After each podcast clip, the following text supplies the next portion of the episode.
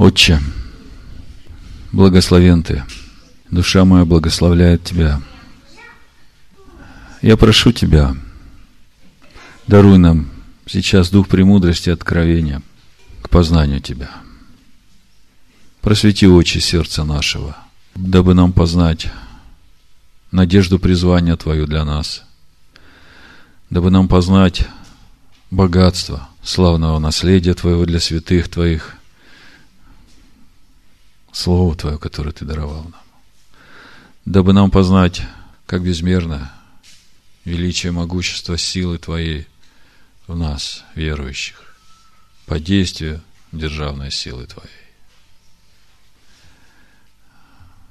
Благодарю Тебя, Отец, за то, что Ты каждый день творишь все новое. И пусть этот учебный год будет годом новых откровений для каждого из нас, будет годом нового уровня познания Тебя. Да расширишь Ты наши сердца, да наполнишь Ты наши сердца светом жизни своей. И пусть через этот свет благодати Твоей нас будет больше. Поделиться наши станут радостнее, душа наша станет спокойнее. Взращивай нас, Господь, из года в год. А мы Тебя будем славить и благодарить, Господи, во всяком месте и во всякое время. И суть этой хвалы – это слава Твоя, в которую Ты облекаешь нас через познание Тебя. Спасибо Тебе. Во имя Ишуа Мессии. Аминь. И так, как я говорил уже в начале, вам понадобится ручка, бумага, потому что некоторые вещи надо будет записать, чтобы потом на них постоянно смотреть, и у вас будет э, основание, от которого все будет развиваться и разливаться как учение. Вначале я вам говорил уже, что то, о чем мы будем сегодня говорить, оно совсем не похоже на то, чему нас учили раньше. И если просто сказать, с чего все началось, то, читая Писание, первую главу Бытия, однажды я обратил внимание на то, что 1.26 где написано, и сказал Бог, сотворим человека по образу нашему, по подобию нашему.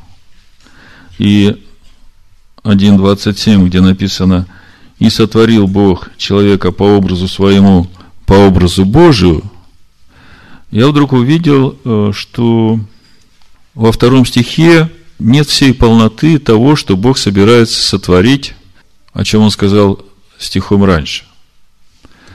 А, о чем я говорю? В стихе 1.26 мы видим, что Бог собирается сотворить человека по своему образу и по своему подобию. И в чем разница, мы сейчас поговорим. А в 27 стихе мы видим, что Бог сотворил человека по своему образу, по образу своему сотворил человека. И это меня заинтересовало, и я понимал, что переводы, они не до конца могут раскрывать. Я начал углубляться в иврит, и я увидел, что в 26 стихе идет два слова «бецелмену» по образу и «кидмутену». То есть Бог говорит в 26 стихе «сотворим человека бецелмену», то есть по образу нашему, и кидматену, и по подобию нашему. А в 27 стихе, опять же, мы видим, что сотворил Бог человека, и в иврите написано два раза слово «бецилмену», то есть от корня «бецилмо», внутри своего образа, если дословно. И когда начал разбираться с сутью, чем же отличается слово по образу от слова по подобию, то слово бацилмену, оно от корня цалам, что значит внешнее сходство, фотография. И когда мы понимаем, что у Бога нет такого видимого образа, то Мудрецы дают такое понимание, что человек, сотворенный по образу Бога, это значит, э, сюда надо вкладывать такие понятия, как, э, во-первых, свобода воли. То есть человеку дано право свободно выбирать. Во-вторых, э, способность творчески мыслить. Человек имеет способность э, не только механически работать и какую-то работу выполнять, он способен к творчеству и к созданию. В-третьих, человек сотворен, как мы там дальше увидим, с двойственной природой, и он способен к общению с Богом. И при этом он имеет дар речи, то есть он э, имеет способность общения с Богом на уровне слышания Духа и имеет способность выражать свои мысли при помощи уст человеческих, так что голос его слышен, и слова, которые они говорят, несут какую-то информацию. И потом человеку известны понятия нравственности и морали. И вот это все вкладывается в понимание образа. То есть, по сути, когда Бог говорит, и сотворил Бог человека по образу, то вот он сотворил вот такого человека. Да? Когда же речь идет, сотворим человека по образу и подобию, то, говоря уже о подобии, вот этот глагол, который стоит там кидматену, то он уже подразумевает э, сущностное сходство, как бы на личностном уровне соответствия. И если дословно перевести начало этого предложения в 26 стих, где Бог говорит «Вайомер Элогим насе Адам бецалмену кид мутену», то если перевести э, на русский дословно, то вот это Б целману, оно подразумевает как бы внутри образа Бога. Б – это такой предлог, который говорит о том, что все, что будет происходить, будет находиться внутри этого образа. А когда ки, э, кид матену мы читаем, то э, предлог ки, по сути, как. И вместе, значит, это будет звучать так. Сотворим, заметьте, Адам – от Адам, Адама слово, земля. То есть сотворим такого человека, который, в общем-то, Адам от начала земляной, но вместе с тем он будет и по образу. Вы понимаете, о чем я говорю? Адама – это земля, Адам – это человек. И тут еще даже не было определения, что вот это вот человек, вот это Адам, да, а уже сразу идет размышление, что сотворим Адама, а Адама – это земля, да, и сотворим Адама по образу Бога и по подобию Бога. И если в оригинале перевести на русский дословно, то получается, Бог говорит, сотворим человека в образе Бога, как подобие Бога. Вот дословно, если перевести начало 26 стиха. И к этому пониманию того, что вот тот Адам, которого Бог привел в Эдемский сад, сотворив уже из земли его тело и вдунув в него дыхание жизни, написано, и стал Адам душой живой. Давайте посмотрим. Я просто хочу вам показать эти этапы своих размышлений, как я к этому пришел. В седьмом стихе второй главы написано, «И создал Господь Бог человека из праха земного, и вдунул в лицо его дыхание жизни, и стал человек душою живою». И долгое время ну и сейчас многие учат, что это и есть вот то совершенство творения, к которому нам надо стремиться. Но такое понимание не соответствует тому, что апостол Павел пишет в 15 главе послания Коринфянам. Давайте посмотрим. 1 Коринфянам, 15 глава, 44-45 стих написано, «Сеется тело душевное, восстает тело духовное. Есть тело душевное, есть тело и духовное. Так и написано. Первый человек, Адам, стал душою живущую. Слышите, что Павел пишет? Так и написано. Он сначала говорит о том, что э, по-любому сначала должно идти душевное, а потом духовное. И дальше он говорит, первый человек Адам стал душою живущую. И я долго не мог понять Павла здесь. Потому что, по сути, это противоречит тому пониманию, что Адам, который был сотворен из праха, введен в Эдемский сад, он ведь уже совершенство. А Павел говорит, что он душа живущая, а дальше говорит, а последний Адам есть дух животворящий. И Адам – это человек. Если все это вместе сложить, получается, что тот человек, которого Бог вводит в Эдемский сад, это только начало процесса. И по сути это должно прийти в завершение процесса, когда этот Адам из тела душа живущая, как тело душевное, в себе вырастет духовного Адама, который суть Господин с неба. И когда я это все сложил, вы теперь понимаете, почему я вернулся в это бытие первую главу, и это помогло мне увидеть, что вот тот 26 стих, когда Бог говорит, сотворим человека по образу и подобию, и дальше мы читаем, что Он сотворил человека по образу Божию, и дальше читаем, что Он сделал Адама из земли и вдохнул в него это дыхание по образу Божьему в этого Адама, и вводит его в Эдемский сад. И вот это все стало складываться – и когда я разговаривал с Алексом и говорил, действительно ли так, есть ли такое понимание у иудейских мудрецов, что вот этот Адам, который сотворен во второй главе введен в Эдемский сад, что он начало творения, и с этого должно все начать происходить до того уровня, когда уже исполнится то, что Бог сказал, сотворим человека по образу и подобию. В образе как подобие – он говорит, да, есть это понимание, только к этому уже можно прийти только через чтение оригинала текста. Я говорю, а почему же ни один комментарий об этом не говорит, и почему во всех уроках Торы, вот сколько я встречал разных комментариев на недельные главы, я нигде этого не находил. И он говорит, ну вообще-то традиция считает так, что нам надо сначала вернуться на тот уровень Адама, который там упал, чтобы с него потом начать двигаться дальше. Поэтому, в общем-то, мудрецы не перегружают начинающих. Я когда начал размышлять, а как это вернуться вот в тот образ, и на сегодняшний день это мое разумение, что момент возвращения вот к тому Адаму, которого Бог сотворил из земли и вдунул в него дыхание жизни, это и есть тот момент в нашей жизни, когда мы рождаемся свыше. И вот сейчас я вам преамбулу дал, вот тех моих мыслей и к чему я пришел. И я сейчас хочу вместе с вами разобрать несколько стихов из Торы. В основу вот всего, что я буду говорить, я просто буду брать э, чистые комментарии Бермана из э, его книги «Библейские смыслы».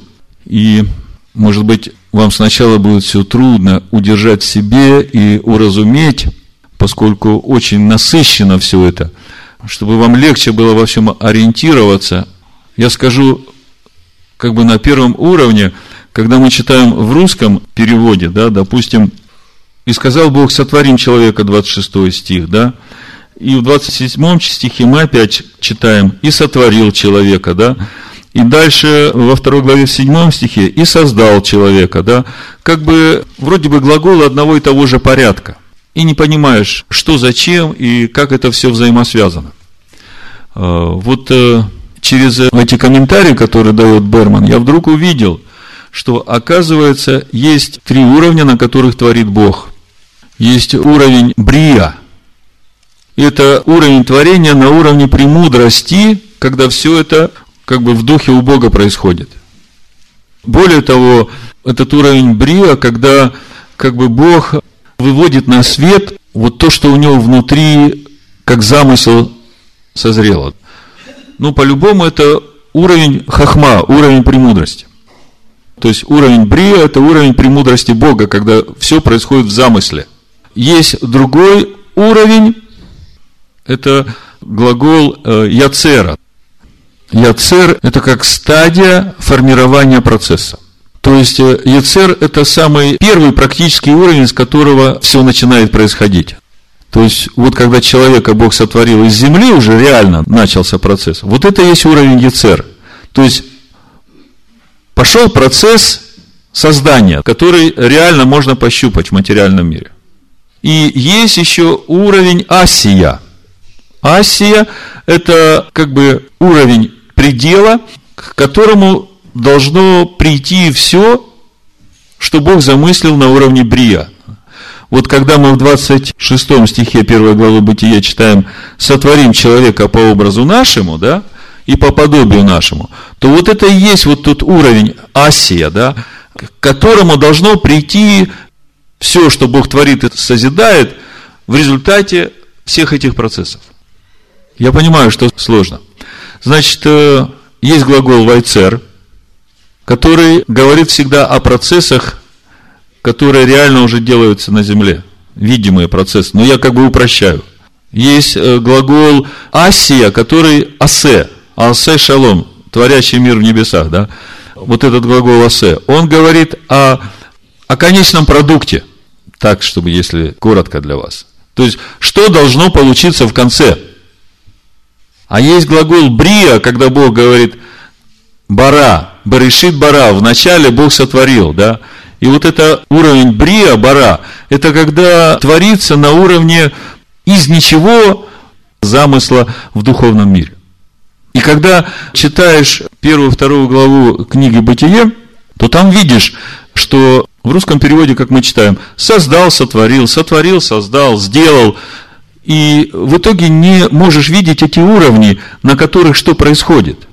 А когда начинаешь смотреть в оригинале на иврите, какие глаголы стоят, да, где бара, где асе, где вайцер, тогда начинаешь понимать, о каких процессах речь идет. Теперь понятно? Да. Осталось только теперь в Торе посмотреть, где какие глаголы стоят, и вы тогда уже будете сами понимать, какие процессы. Мы об этом будем сейчас говорить. Когда Бог говорит в 26 стихе первой главы Бытия, сотворим человека, здесь стоит глагол асе, то есть конечный замысел. Когда в 27 стихе написано, и сотворил Бог человека по образу своему, по образу Божию, то здесь стоит глагол бара. То есть здесь начинается процесс, когда вообще из ничего начинается что-то твориться. Уровень брия. То есть с этого все началось. Это вот начало развития замысла в духовном плане у Бога. Когда мы читаем во второй главе, в седьмом стихе, «И создал Господь Бог человека», здесь стоит глагол «ецер».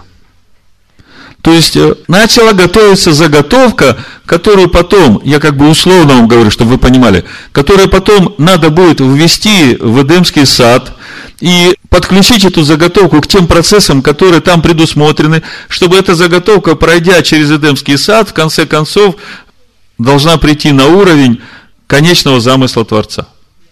Ну вот, теперь уже легче будет во всем этом ориентироваться. И вот, э, как бы имея теперь такую простую схему, в общем-то, все остальное, что будет делаться, оно подчинено именно этому замыслу замыслу, о котором сказано, что Бог хочет сотворить человека по своему образу и по своему подобию. И теперь мы разберем, может быть, всего два стиха, первый и второй стих первой главы Бытие, первый день творения. И мы сможем увидеть, как в этом дне творения, в общем-то, заложен весь путь того, через что должен пройти вот этот человек от заготовки до конечного творения. А вот во второй главе э, четвертый стих там тоже Ецер стоит? А вот четвертый стих мы сейчас поговорим особенно. Э, Наум э, спрашивает, что же написано во второй главе в четвертом стихе. Очень особенный стих, и тот перевод, который нам предлагается, он совсем не соответствует тому, что на самом деле здесь написано – если коротко сказать в начале, то первой части стиха, где мы читаем вот происхождение неба и земли при сотворении их, то вот это небо и земля, здесь стоит определенный артикль. То есть этого неба и этой земли. А дальше у нас написано, в то время, когда Господь Бог создал землю и небо, Э, там не создал, там совсем по-другому все написано, но там земля и небо уже без определенного артикля. И чтобы вас долго не грузить, я вам скажу, что сотворение этого неба и этой земли являются частью процесса создания неба и земли, на которых будет царствовать Всевышний. Первое небо, первая земля. То есть это то, к чему мы идем. Вот я вам почитаю сейчас, э, во-первых, как на иврите – вы будете потом слушать запись. Э, я понимаю, что вы все записать не сможете, но я просто буду читать, а вы уже будете потом вмещать. Вы не переживайте, что у вас в голове все не вместится, а оно войдет в ваш дух, и, знаете, и истина, она сразу раскрывается внутри, она запечатлевается. Значит, э, написано, дословный перевод, эти, в скобках на иврите, эле, порождения, талдот, неба и земли, гашамаем в гаарец, определенные артикли, в сотворении их, б хибарам, в день делания, б йомасот, Аданай Лагейну, земли и неба, Эрец Вешамаем.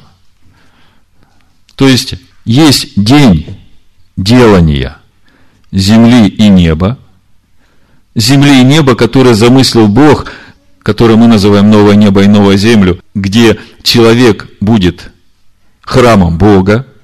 А начинается все, вот он пишет, во всех переводах Торы на русский язык слова «эле талдот», то есть у нас это переводится «вот происхождение неба и земли», да, переводится как «вот происхождение» или «вот родословие». В таком переводе получается, что этот стих подытоживает творение. Но здесь нет слова «хине», «вот». Должно было бы написано «хине толдот».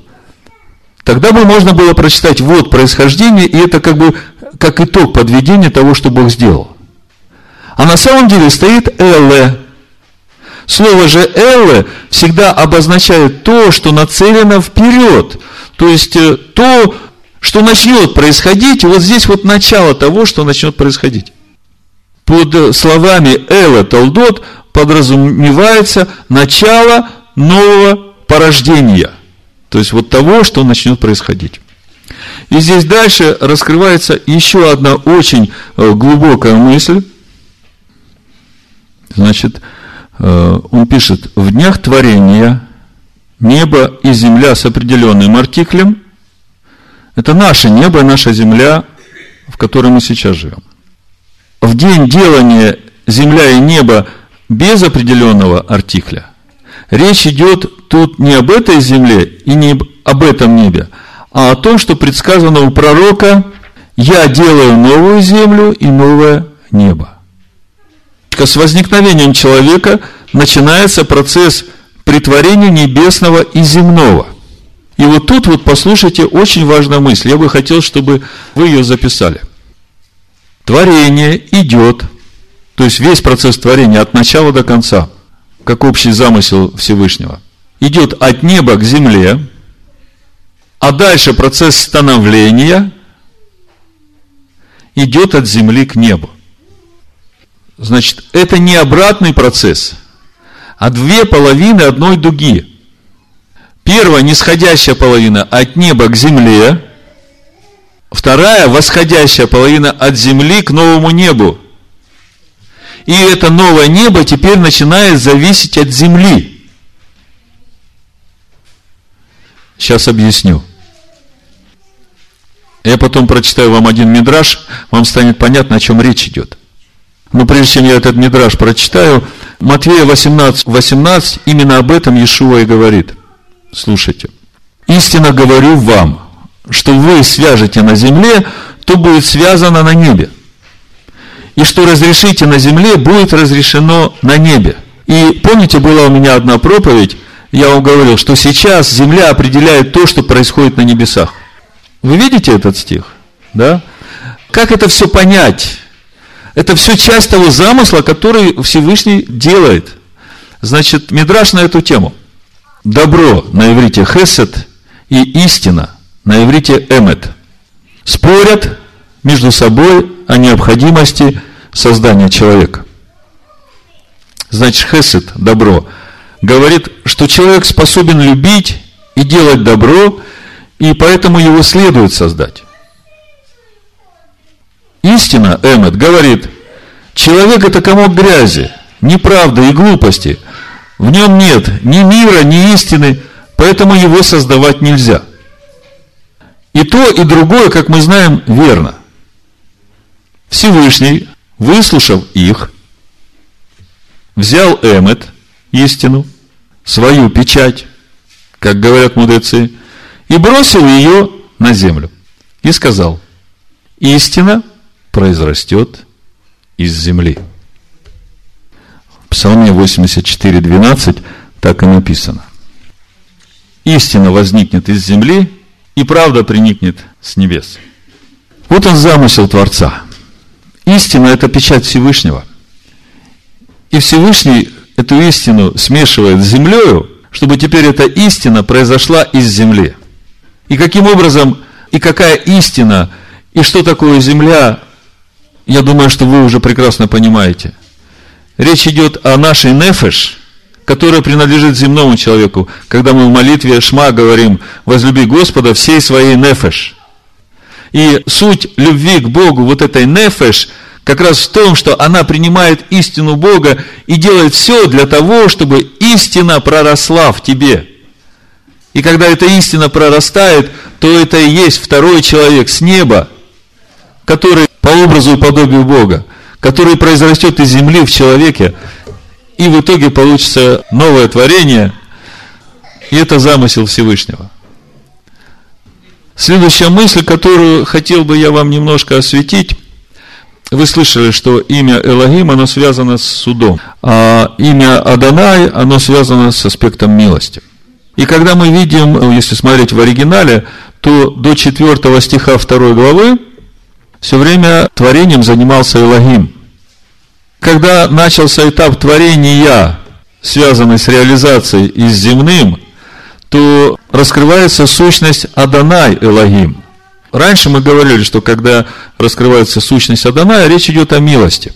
Но вот здесь Берман дает очень такое простое понимание сути того, что раскрывается. Не в том смысле, что милость всепрощающая, а в том смысле, что с того момента, как рождается человек или создается человек, который имеет свободную волю, которая не всегда будет совпадать с волей Творца, так вот эта вот сущность милости, да, которая раскрывается через Аданая, который будет участвовать все время в этом творении, она заключается в том, что все, что будет неправильно на уровне Вайцер и даже на уровне Асе, против замысла Всевышнего, оно будет разрушено, и милостью Всевышнего направлено опять на тот путь, в котором должно все развиваться. То есть, э, до уровня Бара все может разрушено быть и опять направлено в ту сторону, в которую должно двигаться.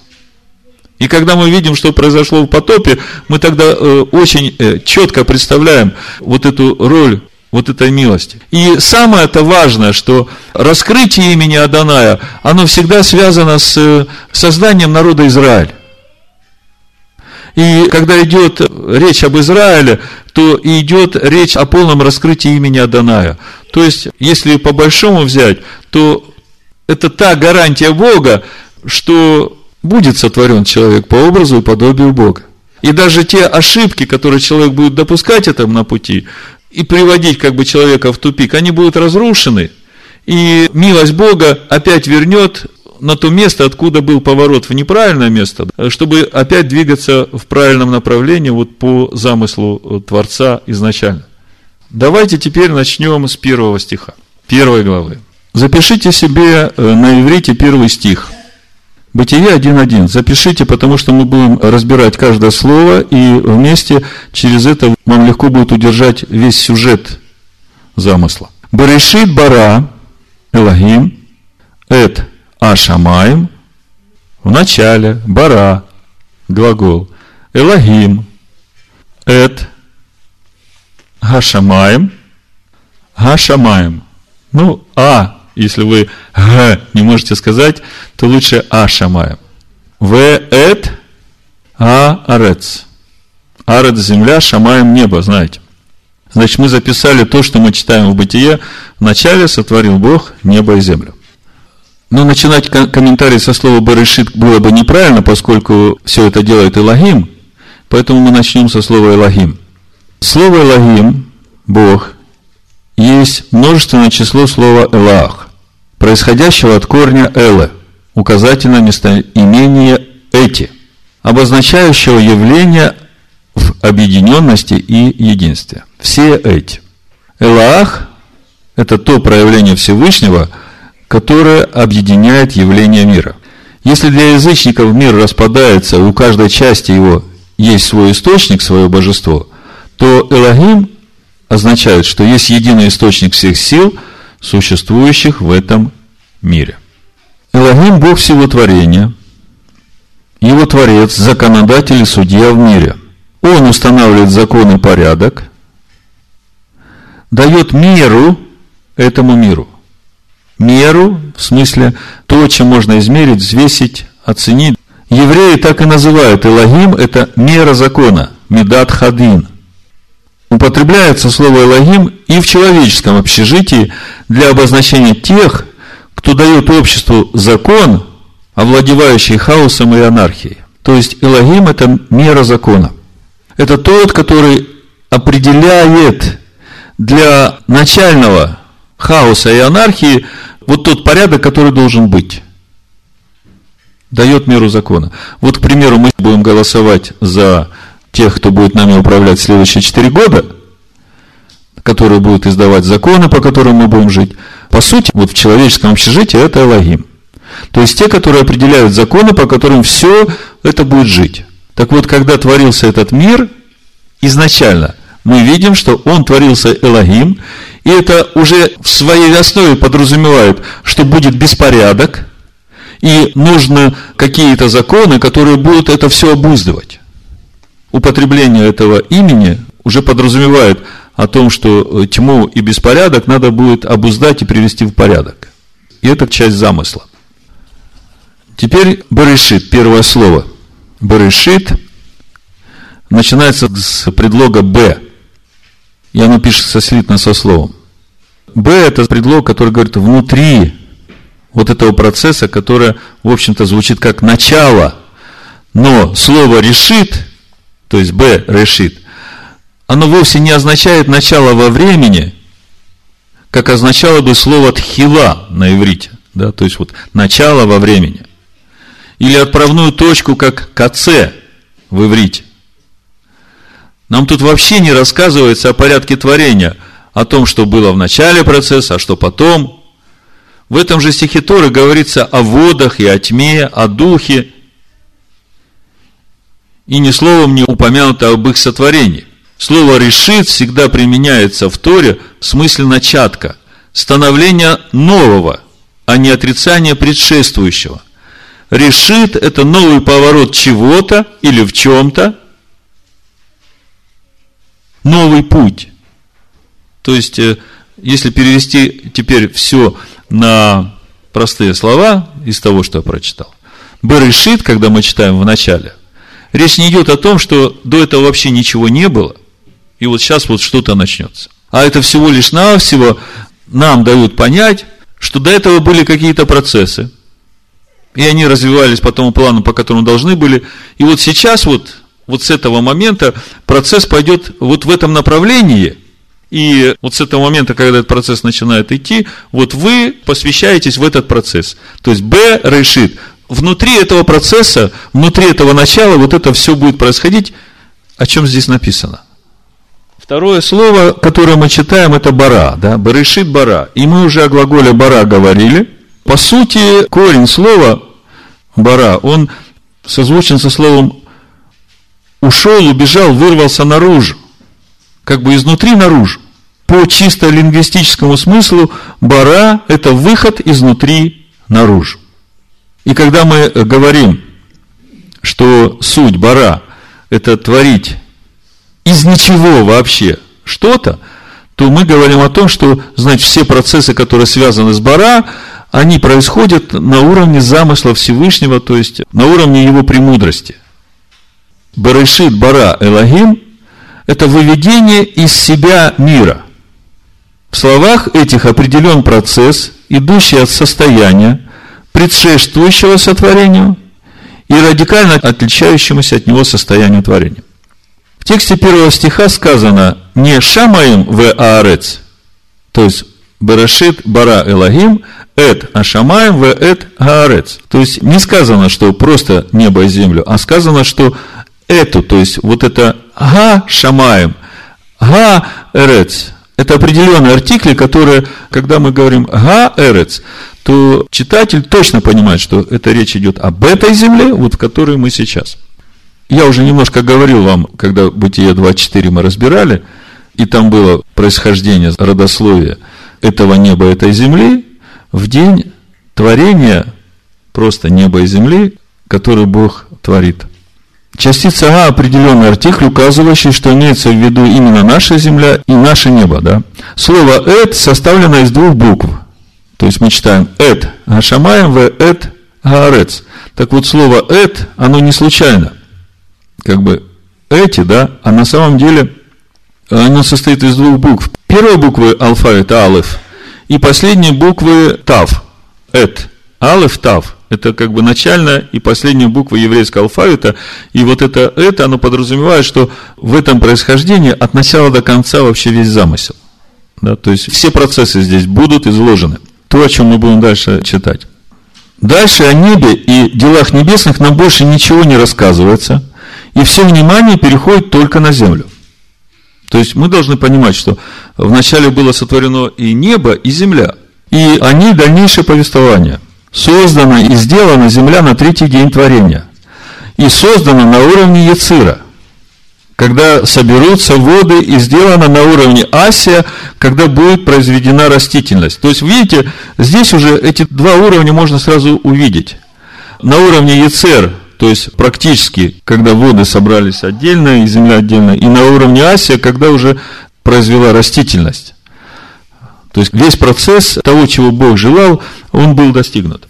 И вот когда Наум коснулся этого места, где растительность, деревья в частности, Бог сказал, да произведет земля дерево плодовитое и плод по роду своему, в котором семя, да, а земля произвела дерево, в котором плод по роду своему, и вот это плодовитое пропущено. И чтобы глубоко не вдаваться в этот комментарий, то суть здесь в том, что вот эта плодовитость, она будет определяться для нас уже в том мире, куда мы придем. То есть э, мы сейчас только производим плоды, а вся плодовитость этого дерева будет видна только в том грядущем мире. И вывод такой, что именно через вот этот путь, которым пошла земля, как бы сотворив вот так, она, в общем-то, дала возможность э, человеку не погибнуть э, в начале своего пути, когда он не стал плодовитым деревом. Как-нибудь уловили эту связь? Еще немножко. Второй стих. Пишите на иврите. Очень важно. Мы читаем, земля же была безвидна и пуста, да? И тьма над бездною. И Дух Божий носился над водою. Казалось бы, ну что тут можно увидеть? Значит, написано В га арец айта. Тоху вавоху. Тоху одно слово, ва-боху второе слово. Тоху вавоху. Безвидно и пуста. Тоху вавоху. Когда вы узнаете, что такое мир Тоху и что такое Вабоху, тогда вам гораздо интереснее будет слышать это. В хошех, хошех это тьма, аль пней, техом аль пней, над лицом, техом у нас переведено бездна. Аль пней техом. В аарец, хайта, тоху вавоху. В хашех, аль пней техом. Земля же была безвидна и пуста, и тьма над бездною. Пока здесь мы остановимся. Чтобы вам легче было во все это въезжать, вы можете прямо под этим еврейским текстом написать русский и отделить. В аарец, под низом земля, хайта, была, тоху вавоху, безвидна и пуста, вехошех, тьма, альпней техом над бездною. Еврейское слово хайта, как мы читаем, была, на самом деле не быть, а стать, выразиться. То есть земля стала. Не была, как обычно переводят, а стала – совсем другая энергия, то есть процесс начался. Совсем другое восприятие событий и течение времени, совсем другой смысл. В плане эмоциональном тоху, то есть веарец хайта тоху. Веарец земля, хайта стала, как начало процесса, тоху. Что такое тоху? Безвидно, да, у нас – в плане эмоциональном Тоху выражает состояние предельного изумления и недоумения, связанного с предельной скорбью. Как понятие абстрактное, Тоху – это состояние предельного нестроение и смятение близко к полному хаосу.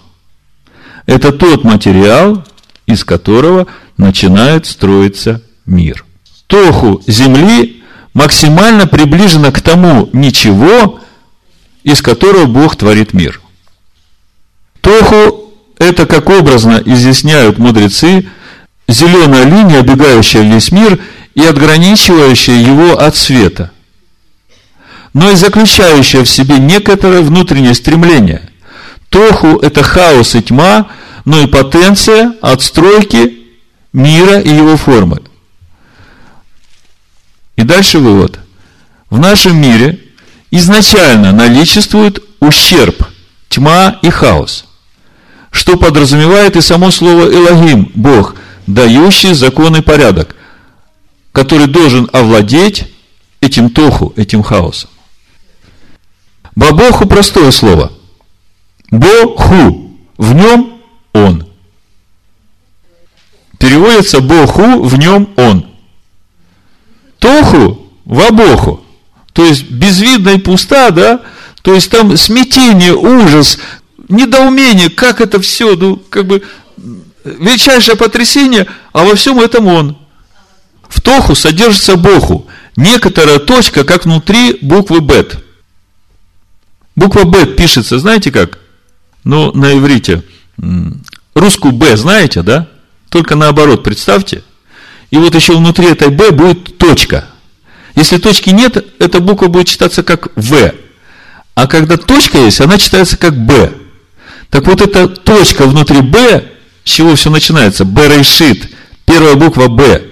Она подразумевает, что во всем этом начале внутри есть точка. Она как бы еще что-то не раскрывшееся. И это Буху. В нем он, но еще не раскрывшийся. Это точный остаток света во тьме и хаосе дает возможность осуществления замысла Бога. То есть, этот вот Буху, это как э, та мощная потенциальная движущая сила, которая начнет двигать весь замысел Бога, начиная вот с этого хаоса. Слово «баху» часто употребляется как восклицание скорби и печали. Тоху в боху есть состояние, когда ничего нет, все у потенции, в неосуществленности, в предельном томлении становления, еще без становления самого по себе. То есть, вот-вот все начнется. Напряжение предельное. Дальше в хашех альпней тихом. Э, Хашеях тьма, над лицом тыхом бездны. Так вот, сначала о бездне. Перевод бездна не совсем точный. Тыхом – это уже некоторая материализация тоху. И отличается от последнего одной буквой мем, намекающей на маем, воду. Тыхом – это пучина, заполненная, говоря условным языком материализации, первозданным паром – смешанным с воздухом и рвущимся предельно расшириться во все стороны. То есть суть вот этой бездны, да, это как бы первая материя, которая под большим давлением, температурой, и она рвется, вырваться. И смотрите, что будет обуздывать вот эту бездну. Очень интересно. Слова альпны по лицу часто в Торе употребляются в значении против в положении противостояния и противоборства. Значит, э, против тыхом, рвущийся в пучине праматерии, наложен хашех, тьма. То есть, э, хашех, тьма над бездною. Это, по сути, вот та сдерживающая сила, которая не позволяет этому хаосу вырваться наружу. Там дальше, когда мы будем говорить о связи света и тьмы, мы увидим, что изначально в замысле Бога нет вот этого противостояния, что свет должен уничтожить тьму. А есть процессы прилива и отлива, когда начинается вечер, приходит тьма, потом начинается утро, приходит день, и потом опять начинается вечер, приходит тьма, и в этом контексте становится понятно, когда Ишуа говорит, пока свет с вами, ходите со светом, вот приходит ночь, никто не сможет ходить. Но это как бы чуть дальше. А сейчас суть вот этой хашех тьмы, которая сдерживает вот то огромное напряжение хаоса, из которого начнется твориться мир, это тьма. Вот в нашем мышлении это ассоциируется как с дьяволом, да? сила тьмы, которая сдерживает, противится, да, которая останавливает всякое развитие. Но, оказывается, у Бога это инструмент, который изначально обуздывает хаос. То есть, изначально у Бога замысел, видите как? Тьма обуздывает хаос. И когда придет свет, то речь не будет идти, когда Бог скажет, да будет свет. Бог свет сам есть. И суть того, что будет свет, и Бог увидит, что свет хорошо, это уже как бы Бог, вот тот истинный свет, который Он есть, высвобождает в этот мир. И это является тем первозданным светом, который будет освечивать вот этот мир. И Бог смотрит на этот свет, и Он говорит, да, хорошо. То есть, э, это не тот свет, который внутри Бога истинный, но это то, что Он высвободил для этого мира, вот как образ, будем говорить. Маленькая связь сути образа. Бог сотворил человека на небе по своему образу и подобию. И в конечном итоге человеке вот этот образ и подобие человека по образу Бога и есть образ Бога. Уловили мысль? Значит, Бог сотворил человека по образу и подобию Бога. Да?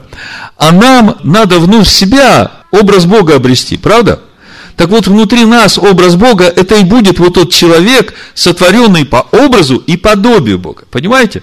То есть, я это вам показываю, чтобы вы понимали, почему написано кид Матею, как подобие – не полностью как Бог, в точности как же и свет, потому что есть истинный свет, да, в котором он пребывает, туда вообще никто не может приблизиться. Но когда он высвободил этот свет в этот мир, этот свет и назван первозданным. Я понимаю, если Всевышний нам дал доступ к таким материалам, то он нам доверяет. И он хочет, чтобы мы росли. И может быть вам для начала было и сложновато, особенно тем, которые с ивритом не знакомы.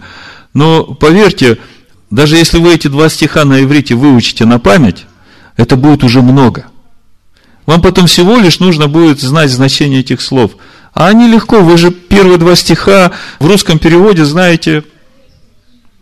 А когда вы к ним приложите вот эти значения, которые я вам просто прочитал, у вас уже такой объем миропознания, а это же те основы, с которых все начинается, это же первичные основания, на которых все строится. Я думаю, что, может быть, э, в следующий раз мы продолжим. Я хочу побольше вам э, рассказать о свете, как этот свет пришел, и какие в него взаимоотношения с тьмой, и э, как это Бог видит. Бог видит вообще этот мир как прохождение света через тьму, и в этом есть суть процесса. Речь не идет о том, что свет должен уничтожить тьму, а речь идет о том, что свет должен пройти через этот мир, через тьму этого мира и выйти вот в то, что называется «и было утро, день один». Но все начинается с тьмы, все начинается с ночи. Но там вот эта точечка, Боху, вот это в нем он, оно изначально присутствует. И вот это Боху должно пройти через всю эту тьму и в конце концов выйти как человек по образу и подобию Бога. И это будет суть нового неба, новая земля, вернее, то небо и то земля, которое на самом деле Бог делает. А это небо, эта земля, это всего лишь часть этого процесса. Надо ли вам все это знать? На уровне духовного разумения это должно быть у вас. Потому что это же основание нашего пути. Я когда вот в это все погрузился, думал, Господи, как, как много всего. Мне казалось, я уже все знаю. Оказывается, это было знание для начинающих. Но по сути, через это же все нам раскрывается природа Всевышнего. Через это раскрывается нам познание Его. Когда апостол Павел говорит, тайна скрытая от веков, ныне открытая святым Его, Машех у вас есть, это и есть вот тот свет, которому Бог повелел из тьмы воссиять и озарил наши сердца, дабы просветить нас познанием славы Божией. Это 2 Коринфянам, 4 глава, 6 стих. Бог повелел из тьмы воссиять свету и озарил наши сердца. Так говорит апостол Павел. Поэтому то, что мы разбирали сейчас первые два стиха, речь идет о нашем сердце, оказывается. Отче, мы благодарим Тебя за сегодняшний день. Начало учебы прошло очень благословенно, насыщенно, обильно. Дай Бог нам все это вместить и переварить. И я понимаю, что на это уйдет не один год. Ну, просто благодарны Тебе, что Ты показал нам, что Тора Твоя совсем не скучна и что там столько всего, что э, мы просто хотим, Господь, двигаться в познании Тебя, и мы благодарим Тебя за это слово. Ты просто нам открываешь свое сердце, Ты открываешь нам свои замыслы. Спасибо Тебе, Отче, за то, что Ты открываешь нам свои пути. Это дает нам смелость, это дает нам уверенность в том, что мы не заблудимся в этом мире, в том, что мы знаем, куда нам надо двигаться – мы благодарим Тебя за свет, который Ты зажег в наших сердцах. Мы благодарим Тебя за Слово, которое показывает нам направление, в каком направлении двигаться, чтобы этого света становилось больше. Спасибо Тебе, Отче. Спасибо Тебе в имени Ишуа Машеха. Мы благодарим Тебя. За все Тебе, Отец. Слава и хвала. Во имя Ишуа Мессии. Амин. Амин. Амин. Амин. Амин. Amen.